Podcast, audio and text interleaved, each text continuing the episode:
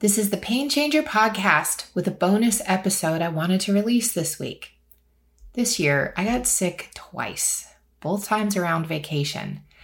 Yet I hadn't been sick the previous five plus years. This definitely caught my attention. While I didn't really like being sick either time, it taught me a lot. It gave me necessary lessons that served me, and it's made me stronger. I also got stuck with COVID, and boy, was that a challenge. Stay tuned to hear how and why I got stuck and what I learned.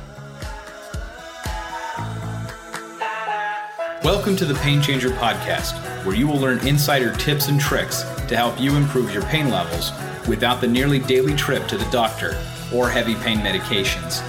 When you change your mind, you will change your experience with pain. Every week, the Pain Changer Podcast will teach you new ways to tune into your body in order to change your mind. If you had to scrape yourself off the bed like you're an undercooked pancake on an ungreased pan this morning, you're in the right place. Now, here's your host, Katie Wrigley. Before I dive into this, I do want to acknowledge that I haven't been living under a rock, despite my aversion to regular news outlets. I am fully aware of the chaos and fear this virus has created, as well as the path of destruction and the big death, death toll in its wake. Does focusing on that do anything to help you, though? I really don't think so. I personally went through just a tiny fraction of the hell I know others have endured, and I am extremely grateful for that because my experience was challenging due to the amount of time I stayed sick. It's also created a lot more compassion than I had already for anyone suffering with long COVID. If that is you, I am so sorry. I really hope you feel better soon.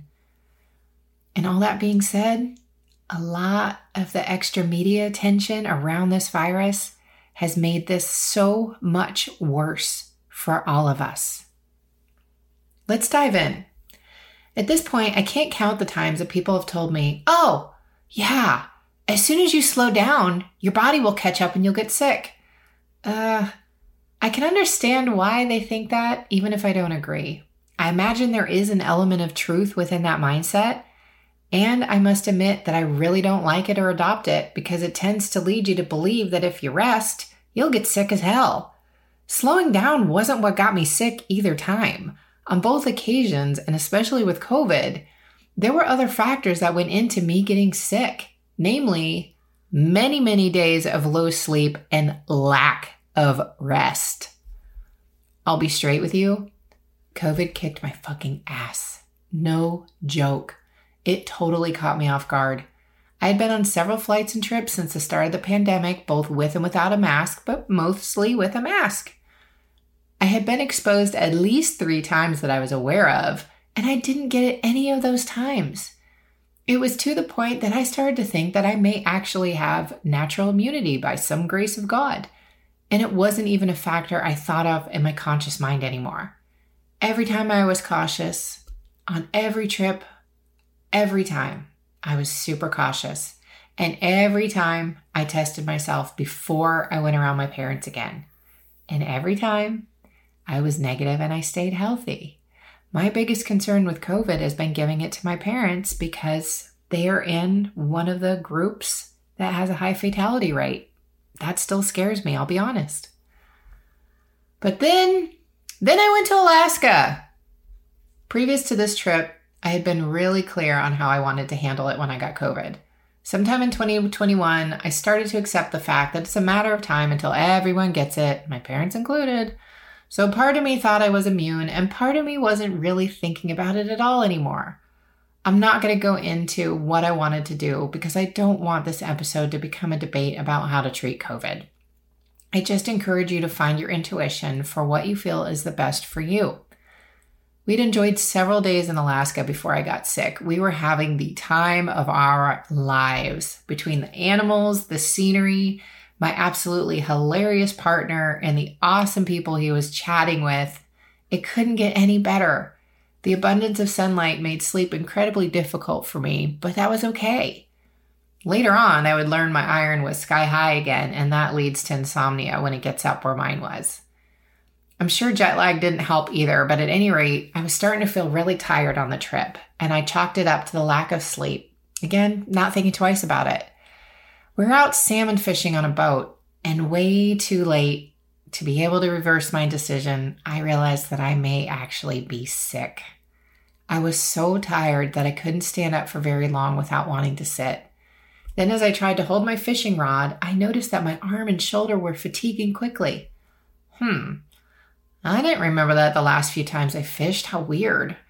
I still figured that I was really just stinking tired. I gave up on fishing and decided to take a quick cat nap inside the boat. That's when the body aches kicked in, and I thought, oh shit, this is more than fatigue. I did my best to separate myself from everyone until we got back, and I was thankful for the airflow within the boat to hopefully keep everybody else safe. By the time we got back to shore, my whole body was aching to the point I wanted to cry. It felt like all my pain had come back again, plus more. I was exhausted and not thinking clearly. I'm not even sure how we got back to the hotel. It was all a blur. I think I walked, but I may have needed help. I felt so weak. My partner went and grabbed us some COVID tests, thermometers, and other tools to help me feel better while I slept in some delusional, feverish cloud, having no idea of the passage of time. My fever came back at 102, and the last time I recall having a fever was with internal bleeding in 2015 when I started to go septic. So I knew I was sick. Then the test came back positive, and fear spiked its ugly ass head. I hadn't brought with me what I had planned to take when I got COVID, so it really spiked my fear even more. I felt totally unprepared.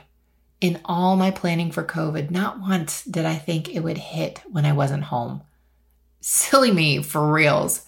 I know I can't control that at all, but again, getting COVID wasn't even on my radar of possible. We had purchased trip insurance though, including medical, just in case. So we called the nurse assigned to us, who suggested I go to the hospital since I do have mild asthma. Despite knowing that fear is huge in allopathic medicine, and that nurse's job is to advise you to take the safest path, even if it may be overkill, I took her advice and went to the hospital. This wound up making my partner really scared too because they wouldn't let him come in with me, and I was there for hours. In reality, despite the really high level of pain and fatigue, I don't think I had a severe case. My lungs were never really affected. My chest just felt tight during the worst of it, but I could still breathe just fine. I'm sure the level of fear I was holding was making everything feel a lot worse. In fact, I know that. The fear is a big piece of this experience because it led me to make choices that were not in my best interest, on top of coupling and doubling the physical sensations in my body. I opted to take the Paxlovid without doing my due diligence into side effects or potential risks. The doctor did her best to tell me, but I was so out of it that her words didn't compute. All I could think was, I need to get well fast so I can go home. This may be a really great solution for you, though. And I am super grateful that that drug exists for anyone that's in a true danger of a fatal complication, such as my parents. I am so grateful that that is out there. And taking it also turned out to be a bad idea for me personally. Before we get into the downside of Paxlovid, it did help me feel better really quickly. By the next day, I was just tired and emotional, bawling my eyes out to Dr. Jeff, Rocky Mountain Vet on the Discovery Channel. It's actually a really awesome show, especially if you love animals, when your body isn't trying to emotionally purge on you on any given day. We were able to get home just one day later than we had planned when I was safe to do so. Grateful to have the trip insurance to recoup our money on activities we were not able to do since I got sick and we were able to get home before my partner started to feel sick and wound up testing positive too. I started to feel a lot better, although I was still exhausted, and I even tested negative again, and I got all excited to be past it in less than a week. Then, about 36 hours later, I realized that I was starting to feel like shit again. What the hell? I had had a lot of fun grabbing souvenirs and gifts for my loved one, especially my parents, and I couldn't wait to give them to them so we had made a plan for me to come over. But I figured I would test again to make sure, and this time it was positive again. Now I was scared, pissed off, and totally confused. I was supposed to be getting better. But thankfully, I listened to my gut despite my confusion and opted to stay away from my parents until I was confident I was safe again. Then a friend mentioned something called rebound COVID. Since I had opted to stop following COVID news in 2020, I hadn't heard about this particular gem just yet. Rebound COVID, in case this is new for you too, is what can happen if the Paxlovid isn't effective for you. I think other things can create rebound COVID too, but again, once I found the answer I needed, I stopped researching since COVID data is riddled with fear and I was struggling enough already. At any rate, if the medication doesn't kill enough of the viral load, COVID comes back. Awesome, right? Yeah. My partner did not get rebound COVID. He thankfully remained healthy after his short bout with it. Unlike me, he actually stuck to the plan we had for when we got sick.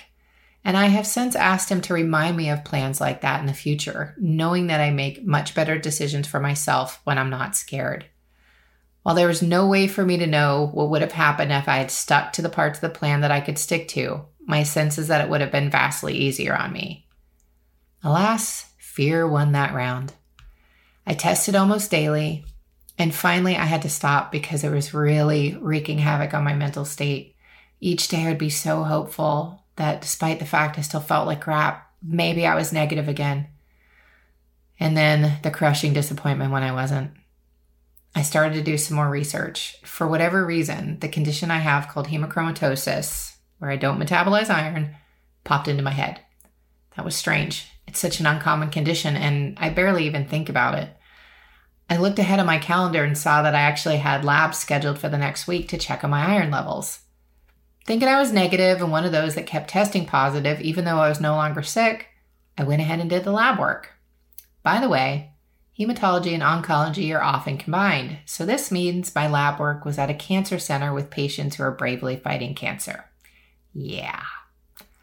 This led to both feeling like a giant asshole when I learned later that day I was, in fact, still contagious. Then also to relief when the lab told me that they were not concerned about me exposing anyone. The fever was long gone and everyone was masked, so I let that go.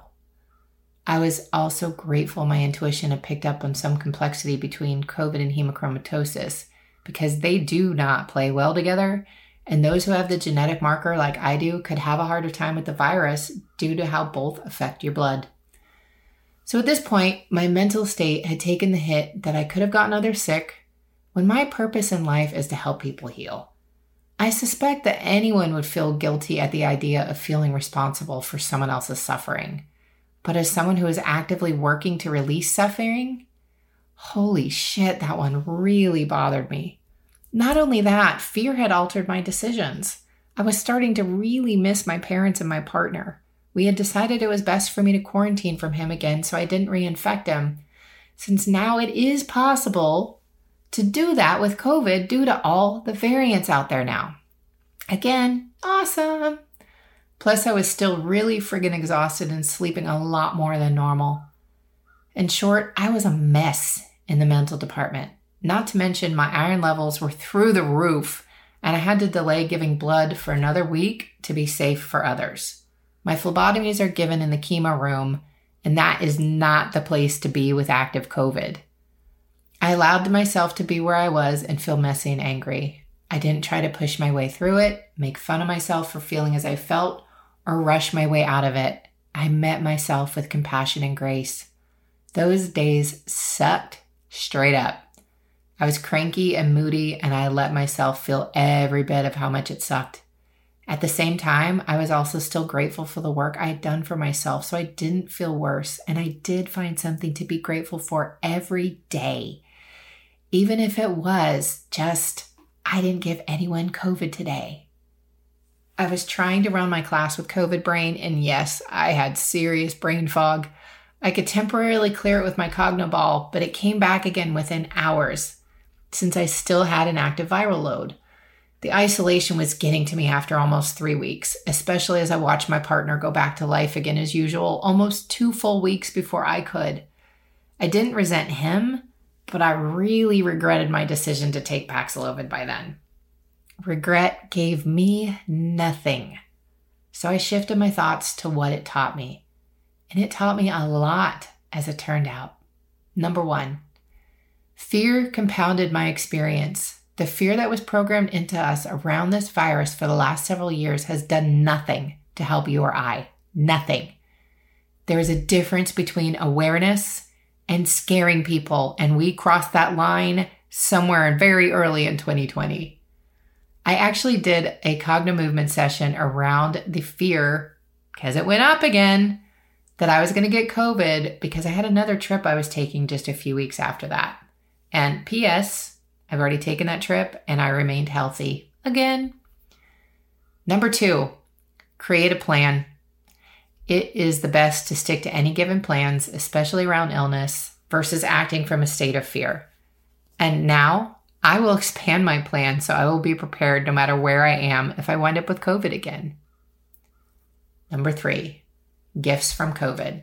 Yep, I said gifts. COVID gifted me a deeper look into my physical body and immune system.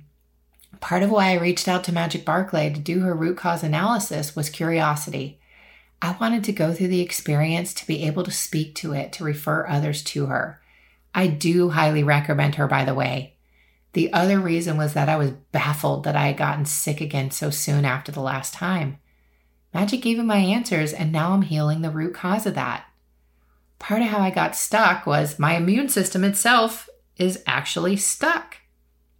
And the other part had to do with the iron. But I had answers. That was a gift. Number four, gratitude helped me tremendously. Gratitude is hardwired into my brain now. Every day, part of my gratitude was listening to my gut and keeping my parents safe.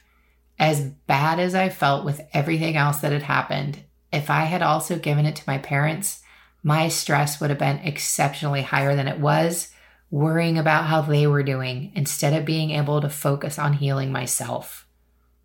Fuck yeah, gratitude. Number five, acceptance. If COVID is inevitable for everyone, meeting others with grace and compassion rather than anger and blame, and being able to lower our fear, that is going to be an easier path out of this for all of us. Number six, cover your ass. Trip insurance is actually a really good idea for reals. We would have lost hundreds of dollars each without that coverage that seemed so unnecessary at first. And those hundreds, that is even after the extra cost of the insurance. We are coming out ahead on that trip because of that decision to get the insurance. COVID finally left my body when I gave blood. My understanding from various practitioners I spoke with is that the amount of iron I had flowing in my blood, which was 93% saturated, kept the virus trapped in there. A normal and healthy amount of iron saturation in the bloodstream, just so you know, is 55% or less. It was the strangest phlebotomy I've ever had, and I have had a lot of them the past 10 years since I was diagnosed. Normally, when iron levels get that high, I experience immediate relief and a burst of energy as I leave the facility. That time, though, I felt incredibly sick again and had to lay back down when I got home. Within a few hours, though, I started to feel normal again for the first time, and the next day, I was negative and safe to be around again. That was awesome. I was so happy to see the negative test again. I think I actually did a happy dance around my house. I hope you enjoyed this episode. I would love to hear from you and hear about your own experience with COVID and what it gave you. I know it's wreaked havoc and has killed a lot of people who are very loved in this world. And if you are someone who has lost someone to COVID, I am so sorry. It is very clear that this has been a very destructive virus, but again, focusing on the grief and the loss doesn't feel very helpful to you. I've also been surprised at the positivity of others I know who have experienced this and what they got out of it, which is what motivated me to do this episode. My hope is maybe you can see some gifts within your own life that COVID has given you, whether you've been directly or indirectly affected for the last couple of years that we have been dealing with this. I'll be back again in a few more days to talk to Lauren Fonville about EFT, and I hope you're going to join me there. Take care.